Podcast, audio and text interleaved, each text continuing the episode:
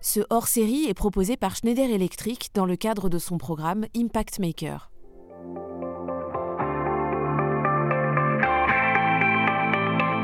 Bonjour à toutes et à tous et bienvenue dans ce troisième épisode d'Impact Maker, le podcast hors série qui vous emmène à la rencontre de dirigeants d'entreprises pour parler transformation vertueuse et transition écologique. Dans cet épisode, rencontre avec un industriel français. L'industrie en France, c'est dix-huit pour cent des émissions nationales de gaz à effet de serre. C'est le troisième secteur le plus émetteur, derrière les transports et l'agriculture. Les acteurs industriels et leurs efforts de décarbonation seront donc déterminants dans l'atteinte des objectifs de l'accord de Paris. Parmi eux, beaucoup ont déjà amorcé leur mue. C'est le cas de Nexans, multinationale française, numéro deux mondial du câble. Ce câblier plus que centenaire est en train de repenser les usines de demain et de décarboner des kilomètres de câbles, ces gigantesques autoroutes pour l'électricité.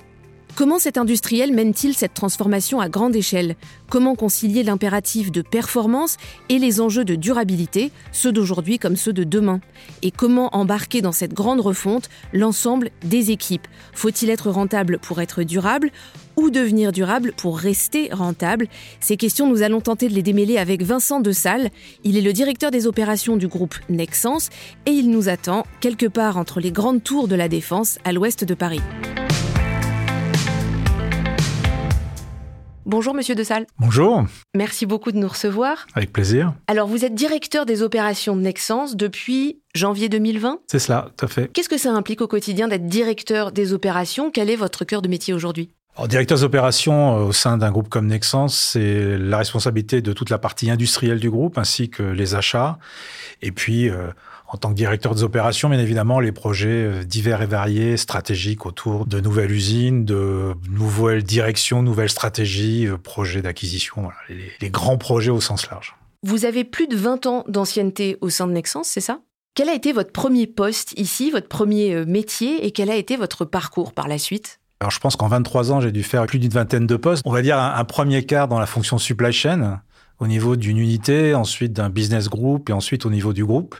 Un deuxième quart dans la fonction industrielle, avec des responsabilités au niveau d'un pays, au niveau d'une région. Et puis, la dernière moitié, donc responsabilité d'un P N L dans différentes activités, notamment la haute tension sous-marine et puis l'activité qu'on appelle aujourd'hui chez nous D N U, donc distribution et usage. J'ai fait différents pays. Je crois que je dois être à dix-sept ans d'expatriation, de mobilité internationale. Donc, je suis de retour à Paris depuis peu de temps. Ça se passe très bien, le retour à Paris, oui. Nexans, c'est donc un industriel et une pépite française. C'est en tout cas comme ça que la presse vous présente parfois. Quel est le cœur de métier de Nexans et en quoi est-ce que vous êtes une pépite française ? Alors, le cœur de métier de Nexans, c'est... On est très spécialisé, ou en tout cas, on est focus sur ce qu'on appelle l'électrification. Donc, l'électrification, c'est quoi ? Pour faire simple, c'est la transmission de l'énergie, la transmission de l'électricité, de sa génération jusqu'à son usage. Et on a cent quarante ans d'histoire derrière nous, ce qui est quand même euh, remarquable. Et notre activité principale, c'est huit milliards d'euros de chiffre d'affaires. C'est un des leaders mondiaux de, de systèmes de câblage dans le domaine de l'électrification. C'est effectivement une entreprise mondiale. Nous sommes présents dans quarante-deux pays, vingt-huit mille collaborateurs dans le monde. Donc euh, oui, je pense qu'on peut effectivement la qualifier de pépite française, oui. Vous êtes donc câblier et spécialisé dans l'électrification. Donc, si on veut résumer, vous êtes partout. Oui, nous sommes partout, puisque globalement, on a l'habitude de dire qu'on équipe les autoroutes de l'énergie, donc de la production jusqu'à l'utilisation de l'énergie sur l'ensemble des territoires. En tant que câblier spécialiste de l'électrification, vous aurez un rôle important dans les années à venir, puisque le contexte, c'est que nous entrons dans ce que vous appelez les trente nouvelles glorieuses de l'électricité. Qu'est-ce que ça signifie ? Alors, les trente nouvelles glorieuses, c'est, c'est quoi, en quelques mots ? Globalement, la, la consommation d'énergie va augmenter dans le monde dans les trente années qui viennent. Alors, c'est lié à différents facteurs. C'est lié au fait qu'on on veut de, notamment avoir une énergie de plus en plus verte. Donc, c'est la multiplication des, des fermes éoliennes, par exemple, dans le monde. Et puis, on a aussi une augmentation de plus en plus importante de nos besoins électriques. Nos maisons individuelles ont de plus en plus d'appareils électriques. On va mettre des panneaux photovoltaïques. On va utiliser différents éléments. Donc, globalement, il va y avoir une augmentation de la consommation électrique et aussi parce qu'on souhaite, au niveau du monde entier, réduire l'utilisation du carbone. Donc, l'évolution de l'énergie, l'utilisation de la fée électricité, comme l'on dit, va se développer dans les années à venir. Vous dites d'ailleurs que le câble est le grand oublié de la transition énergétique. Pourquoi grand oublié ? Parce que je pense que simplement, on ne les voit pas. donc c'est moins visible, mais sans câble, pas de transition énergétique, puisque derrière chaque besoin électrique, il y a forcément un câble.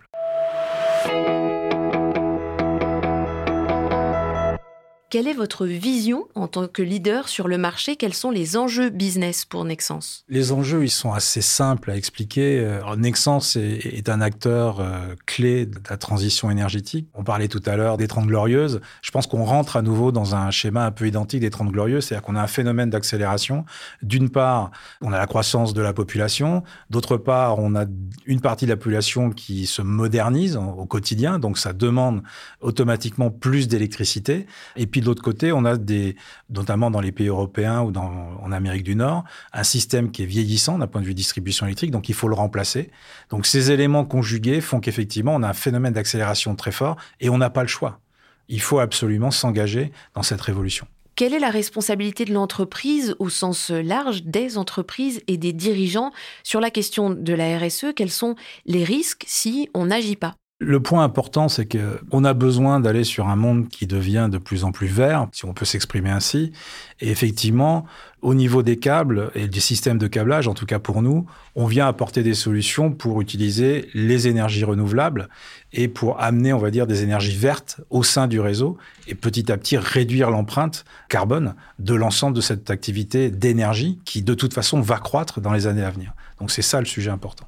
Ça change quoi d'être un industriel quand on se pose ces questions-là? Est-ce que c'est ça le socle de la démarche que vous appelez trois E? Je ne sais pas si ça change quelque chose. C'est plus une approche de la performance de l'entreprise qu'on a discuté au niveau de notre comité de direction en disant « Nexans, pour être performant dans le monde de demain, il faut qu'on soit performant économiquement, bien évidemment, mais il ne faut pas que ça soit au détriment de l'environnement et pas au détriment de l'engagement de l'ensemble de nos équipes. » Et donc, l'idée pour nous, il faut absolument qu'on mène les trois axes en parallèle. C'est-à-dire que certes, il faut qu'on soit performant d'un point de vue économique, c'est la réalité de n'importe quelle entreprise, mais on veut le faire en étant soucieux de ce que l'on fait vis-à-vis de l'environnement et vis-à-vis de l'engagement de nos collaborateurs. Et donc, c'est cet aspect euh, qu'on a créé ensemble, qui est un peu notre recette interne euh, de fonctionnement et de développement de l'entreprise. Et vous avez déjà commencé à transformer vos usines?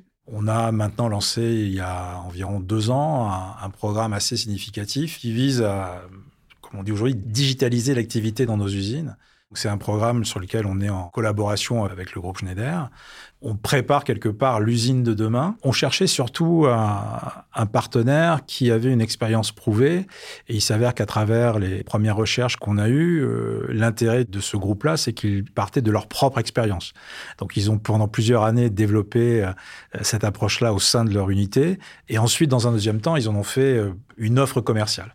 Donc, euh, ça nous a évidemment euh, rapprochés puisqu'on était sur un schéma concret avec des résultats qu'on pouvait vérifier, auditer, et ça nous a donné évidemment tout de suite la réponse à, la, à notre question. Prenons quelque chose qui soit opérationnellement applicable rapidement et avec un retour intéressant. Votre programme passe donc par la digitalisation de votre activité. En quoi est-ce que digitaliser, c'est un levier de transformation pour vous?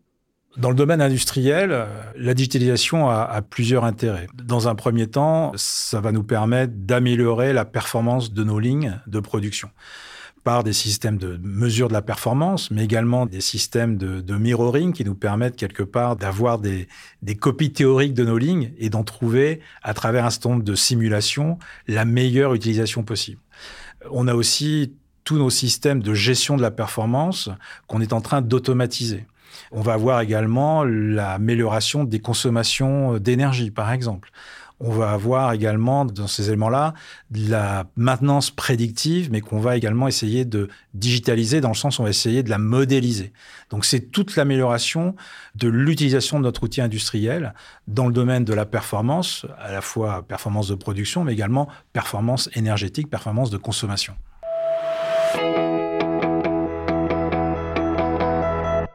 Cette transformation dont vous parliez, elle est déjà à l'œuvre ici en France, à Autun, qui est en Bourgogne, et par ailleurs dans une usine en Suède. Oui, c'est ça, l'usine de Grimsauce. Qu'est-ce qui est actuellement testé dans l'usine d'Autun et que disent les premiers résultats? on a, dans un premier temps, testé ce qu'on va appeler des cas d'usage, parce qu'on avait des idées, mais avant de dire elles sont bonnes, elles rapportent quelque chose et il faut les déployer, on les a testées. Donc, on a testé différents euh, cas d'usage dans ces deux usines euh, pendant environ euh, presque une petite année. Et en fonction des résultats, bah, certains cas d'usage, on les a sélectionnés pour dire on va les déployer, et d'autres, on a dit bah, ils ne sont pas intéressants pour Nexans, donc on les a arrêtés. Alors, on a un cas d'usage, par exemple, pour améliorer euh, et optimiser la consommation d'énergie dans nos usines, donc ça, ça fait partie des cas d'usage. On utilise également dans nos usines ce qu'on appelle le S Q D E C. Donc, c'est un système de, de gestion de la performance au quotidien. Et donc, cette gestion opérationnelle au quotidien se faisait par des tableaux qui étaient remplis à la main sur l'ensemble des usines, avec des données qu'on collectait sous forme de papier. Tout ça, aujourd'hui, a été complètement automatisé. Donc, on récupère l'ensemble des données diverses et variées dans une base de données. Ces bases de données nous permettent d'afficher un certain nombre de, d'outils de gestion de la performance. Et on a des, des grands tableaux qui nous permettent de gérer au quotidien la performance de l'ensemble des lignes en étant très réactifs dans le pouvoir de décision. Puisque, par exemple, si on voit une anomalie, entre guillemets, on touche l'écran, on voit l'étage en dessous, on s'aperçoit l'anomalie, on touche l'écran, on a l'étage en dessous. Et donc, ça nous permet d'avoir des prises de décision très, très rapides. Donc, voilà deux exemples qu'on utilise au, au quotidien. Mais l'intérêt de ce projet de digitalisation, c'est surtout mettre à disposition de nos opérateurs dans les usines des outils pratiques pour aider leur quotidien. Par exemple, on met à disposition de nos opérateurs des, des petites tablettes, hein, une sorte de, de mini euh, iPad, même si on ne doit pas citer de marque, qui, qui leur permettent euh, d'avoir une sorte de réseau social interne. Donc, euh, j'ai un problème. Alors, ils ont accès évidemment à toutes les documentations possibles et imaginables, sous forme papier, sous forme de vidéo. Mais si, avec cette documentation euh, opérationnels, ils n'ont pas les éléments, ils peuvent lancer un chat interne, communiquer avec des collègues, communiquer avec euh, les services maintenance ou tout autre service de l'usine qui ne sont pas à proximité, de façon à avoir euh, une sorte de réseau social interne qui leur permette de réagir très vite.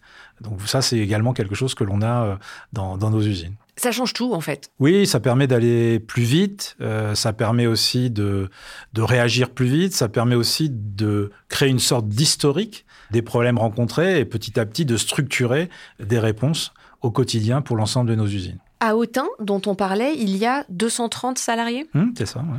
Comment est-ce qu'ils réagissent ? Comment réagissent vos collaborateurs là-bas qui voient leur métier changer ? Beaucoup avec cette euh, digitalisation massive. Comment est-ce qu'ils réagissent ? La première étape, comme souvent quand on apporte quelque chose de nouveau, c'est un peu de la découverte, on pose beaucoup de questions. Et puis, comme ces outils sont quand même très, très opérationnels, très, très pratiques, puisqu'on a démarré par ce qu'on appelle des lignes pilotes. Je crois qu'après un mois à peine de, de test, on avait déjà les questions, mais quand est-ce que vous le déployez sur la ligne suivante ? Et donc, finalement, on se retrouve dans un schéma où aujourd'hui, c'est plutôt nos équipes opérationnelles qui nous poussent à aller plus vite. Et c'est, c'est plutôt bon signe parce que ça veut dire que l'outil qu'on amène est, est un outil qui leur apporte un plus au quotidien. Quand on dirige un groupe de environ vingt-huit mille collaborateurs dans quarante-deux pays. Comment est-ce qu'on procède pour embarquer tout le monde dans une transformation de cette ampleur ? Est-ce que vous avez euh, une task force spéciale transformation ? Alors, sur ce projet de digitalisation, on, on a effectivement une communication auprès de l'ensemble des équipes. On peut le dire de façon assez simple. À partir du moment où les outils qu'on propose simplifient la vie de nos opérateurs, les embarquer, c'est pas compliqué parce qu'il y a un intérêt pour eux. Donc, euh, très rapidement, une fois qu'on a démontré, euh, je dirais, sous forme d'exemple, la mise en application sur une ligne, euh, c'est plutôt les opérateurs des autres lignes qui viennent nous voir en disant « mais notre tour, c'est pour quand ?» C'est pour ça que les pilotes sont, sont très importants parce que l'objectif, c'est pas de déployer pour déployer des cas d'usage. L'objectif, c'est choisir des cas d'usage qui sont pertinents pour chacune des usines en fonction de leur environnement. Donc, euh, c'est pour ça que je disais, il y a trois cas d'usage qu'on déploie partout parce que c'est une sorte de plateforme. Et ceux-là, on sait par nature qu'ils apporteront, quoi qu'il arrive, quelque chose. Et après, on a d'autres cas d'usage qui sont un peu plus spécifiques et qu'on va mettre en place ou ne pas mettre en place en fonction du type d'usine que l'on va avoir. Votre transformation, elle est sur les rails depuis un an et demi. Est-ce que vous avez dû affronter des résistances, des points de blocage dans l'application de cette feuille de route qui implique des changements culturel notamment et organisationnel important. Honnêtement, on n'a pas rencontré de, de points de friction. Je, je pense qu'à partir du moment où, avec les deux usines pilotes, on a pu euh, avoir clairement les résultats et les bénéfices, le déploiement, il s'est fait de façon assez simple et assez naturelle, puisque globalement, on apportait des outils dont on savait tout de suite qu'ils étaient pertinents.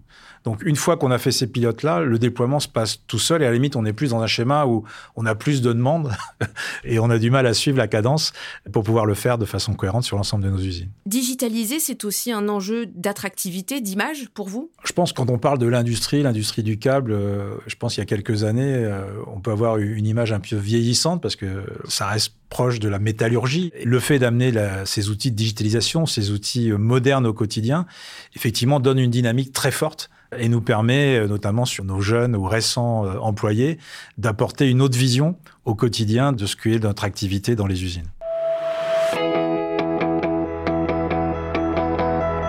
Quels étaient vos objectifs quand vous avez commencé cette transformation ? Quelle était votre intention ? Si vous avez notamment quelques chiffres. On est parti un petit peu d'une feuille blanche, hein, euh, d'où cette idée de, de faire ce qu'on appelait ces cas d'usage, c'est-à-dire qu'on a testé différentes solutions dans différents domaines et on en a retenu qu'une petite dizaine. Les gains, ils sont assez simples à exprimer, c'est-à-dire tout ce qui est euh, gestion de l'eau, euh, de l'électricité, et cetera. À partir du moment où vous commencez à à contrôler, à suivre avec des outils plus modernes l'ensemble de ces éléments, bah, automatiquement, vous avez une réduction de votre consommation d'énergie, vous avez une réduction de votre consommation d'eau.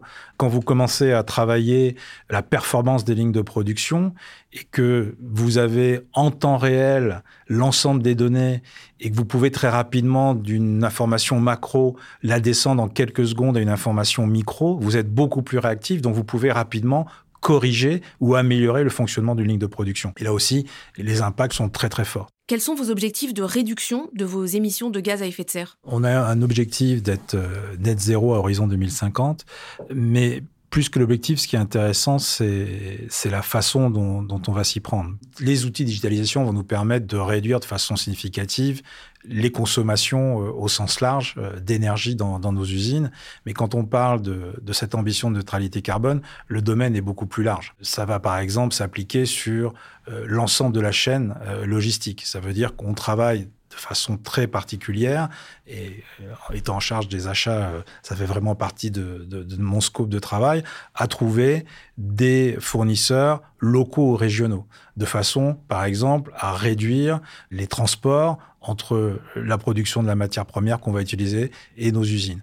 Donc, l'approche globale, c'est pas uniquement sur la partie usine, mais c'est vraiment sur la partie amont et aval. Parmi vos objectifs, il y a le recyclage. Vous visez des objectifs assez ambitieux sur ce terrain, et depuis longtemps, je crois. Oui, parce qu'on a pris une décision stratégique très importante. On a conservé notre activité dite de métallurgie. C'est-à-dire qu'on est un des rares groupes, si ce n'est peut-être le seul, à avoir cette activité-là. Pour produire des câbles, il faut un conducteur. Ce conducteur, il est souvent en cuivre. Et nous, on a des coulées continues et on achète le cuivre directement auprès des mines. Donc, ça nous permet de contrôler cette activité-là et de gérer parfaitement l'activité métaux au sens large, mais surtout de pouvoir gérer le recyclage, puisqu'on fait du recyclage depuis des années, effectivement. Et notre ambition aujourd'hui, c'est petit à petit d'augmenter le pourcentage de recyclage dans ces usines. Augmenter dans quelle proportion ? Alors, techniquement, on peut faire cent pour cent. C'est-à-dire qu'on peut tout à fait avoir un cuivre qui est cent pour cent recyclé avec les mêmes caractéristiques techniques et qualités qu'un cuivre vierge. C'est l'avantage du cuivre, il est renouvelable ou recyclable à, à l'infini. Par contre, aujourd'hui, le vrai sujet, c'est l'accès à ce cuivre dit scrap. Et aujourd'hui, on travaille énormément pour organiser la filière de façon à pouvoir effectivement avoir un, un flux industriel et augmenter petit à petit le pourcentage de scrap ou le pourcentage de cuivre de seconde main dans la production du cuivre pour l'ensemble de nos câbles. Cette année, vous avez conçu une offre de câbles bas carbone qui a été présentée comme une première sur le marché français. Comment est-ce qu'on fabrique un câble bas carbone ? C'est simple à expliquer, c'est plus compliqué à mettre en œuvre. Globalement, on essaie de trouver sur l'ensemble des composantes de ce câble des produits, des matières premières avec un pourcentage de C O deux plus faible.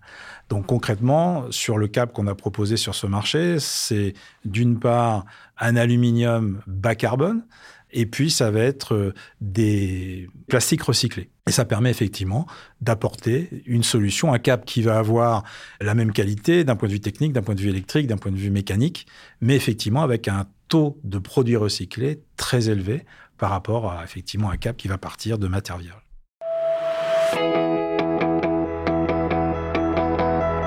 Quels sont les enjeux pour la suite, pour vous, à Nexans, les points d'attention à venir ?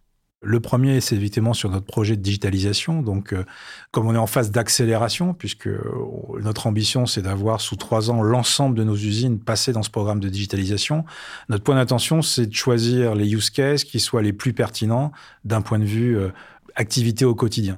Ensuite, sur le sujet de la transformation, la partie euh, donc E trois, euh, qui, est, qui est importante euh, chez Nexans, bon, je dirais le, l'objectif, il est simple. On a des usines qui aujourd'hui sont E trois, on a d'autres qui sont E deux, on a d'autres qui sont E un.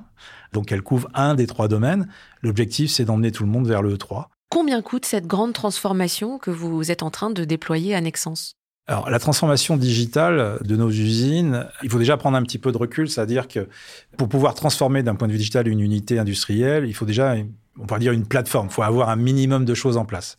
Donc, en fonction de la maturité technique ou informatique d'une entreprise à une autre, cette mise à niveau va pas forcément être la même. Mais si on part du principe que la plateforme de départ est en place, un groupe comme Nexans, ce qu'on est en train de faire, c'est euh, en fonction du nombre de cas d'usage qu'on va mettre dans une usine, un déploiement, c'est entre deux cent cinquante et, et cinq cents euros par usine, avec euh, un retour sur investissement qui est inférieur à trois à quatre ans.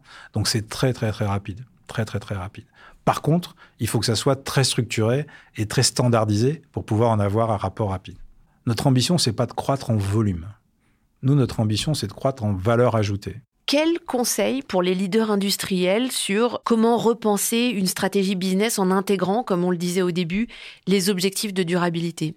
Sur la partie digitalisation, je pense que le conseil qu'on peut donner, c'est de dire « faites des pilotes ». Parce que même si les solutions, on les connaît, elles sont disponibles sur le marché, elles ne sont pas forcément toutes appropriées à votre cas, à votre usine, à votre domaine industriel. Donc, on connaît de plus en plus les cas d'usage. Testez-les, regardez ceux qui sont les plus pertinents, choisissez cinq six cas qui vous conviennent à votre profil d'entreprise et déployez ces, ces cas-là.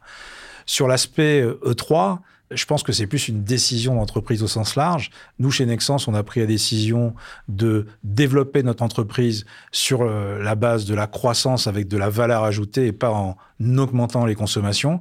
C'est notre choix d'entreprise.